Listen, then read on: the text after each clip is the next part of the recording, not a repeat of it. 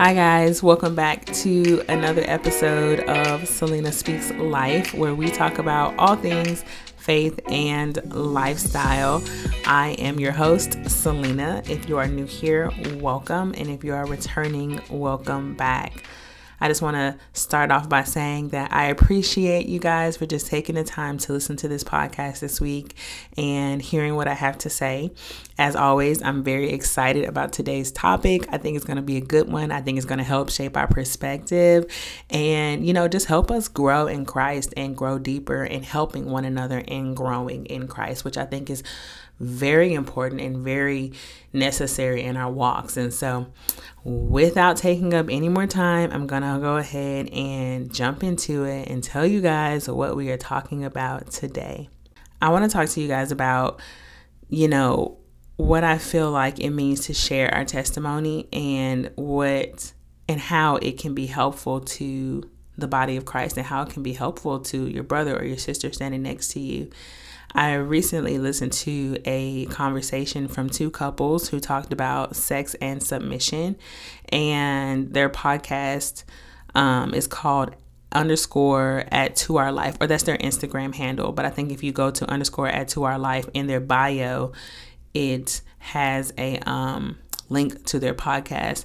But I'm not going to be talking about sex and submission, but I'm just going to be kind of using them as a frame for reference since that's where my idea came from.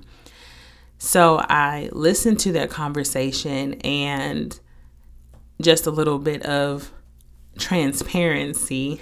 I have really struggled, especially recently as of late, with the um with just like sex and sexual thoughts and waiting till marriage. It has been just like it's just been very tough, you know, um to to continue like on that journey. Not that I'm not continuing on that journey, but just continuing on that journey. Just it's been tougher than it's been like when I uh, first started my walk with Christ. And so I don't know if that's just an age thing or what, I don't know, but it's just been a journey. It's been, it's been something that's been hard, and God is really just pressing upon my heart to learn what actual sex means and like what his true design was and what submission means. And if you want to be a wife, then learn what it means to to be a wife and listen to success stories and listen to people who have made it and done it my way and how they've been blessed. And um and there was, you know, the couples on there, the two couples on there, and each of their stories were very different. Some of them had waited all the way until they got married. Um, some people had had sex before marriage and then waited in this that current relationship until they got married.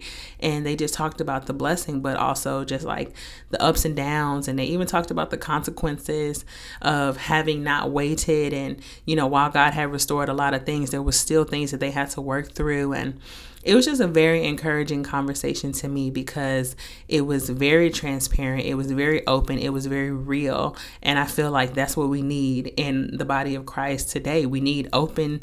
We need transparency. We need people to tell us like, this is what it looks like when you do things God's way on the other side. You may not be here yet, but if you desire to get here, let me let you know what it looks like and what it can be and what blessings are in it.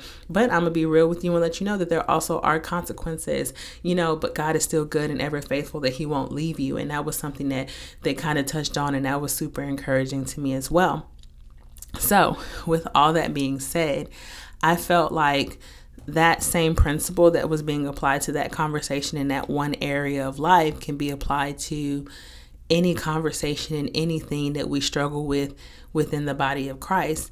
I feel like anytime that we have a moment where God has been faithful to get us to the other side and we have a testimony and we've made it over to that side with God and we're living in that place, place of bliss and joy, we need to turn back and tell others about the goodness of God and share with them, hey, if you're struggling here, I want you to know that there is a place where, you know, when you make it over, it is beautiful. It is a land flowing with milk and honey because you did things God's way. And even though you may have not done it perfect, when you do make it to the place and you have been obedient and you have suffered a little while and God has gotten you over the hump, you know, there is a reward over here for doing thing God, doing things God's way. And I just felt like that conversation they had was a very enco- encouraging conversation for me as a person who is seeking to do things God's way. And so I guess like that's really the topic I have for us today. It's just I want to encourage us to share our testimonies in whatever way, whatever God has given us with other people. Don't be afraid to be transparent. Don't be afraid to be open. Do so with the leading of the Holy Spirit, of course, but don't be afraid to be transparent. Don't be afraid to be open. Don't be afraid to share what God has done or how God has gotten you to a new place, because people need it. They really do. They need to be encouraged. I needed to hear a conversation like that, that was open, that was honest, that was real, you know, and I needed it to be God's thing. I needed to hear what God has designed sex and submission for within marriage. I needed to hear not what the world says about sex and not what the world says about submission and what they think about it. But I know I needed to hear a success story, success stories about how God has made it beautiful for those who have waited and done things His way. And I think when we turn back and we tell Um, the younger people behind us, or not, maybe not even younger, just the people that are in their walk with Christ, beside us, behind us, in front of us, whatever, when we tell them the goodness of God, whether it be, you know what, I followed God in my finances. I used to be very reckless with finances, but you know what, I followed God and His plan for my life when it came to my finances, when it came to saving, when it came to sowing into the church, into the, the house of God, when it came to being obedient on how I spend and what I spend it on. And I saw this blessing. Or whether it become, if you're a parent and God told me to parent my child this way, even though that's not how I was raised. And you know what? I saw this blessing now when my child is eighteen because I sowed this seed when they were eight. You know what I'm saying? Or, you know, it can be so many different things. And the, the examples are endless, but I think we need to hear it. The the mother who's dealing with the five-year-old who is throwing temper tantrums every day needs to hear from the mother who has a twenty-five-year-old. You know what I'm saying? And they need to know how you did it and how you followed God and the benefits of following and leading and raising your children in the Lord and how they will be blessed for doing that as well. And, you know, the young person who's struggling with finances and, and living paycheck to paycheck because they just blow all their money and they don't decide to invest in a church or pay their tithe or anything, they need to hear from you on like, you know what, it was hard for me too, but I decided to try God's way and I decided to pay my tithe every week and I decided to be faithful to the Lord because He's been faithful to me. And this is what God did for me. This is how He blessed me. This is how He set my future up.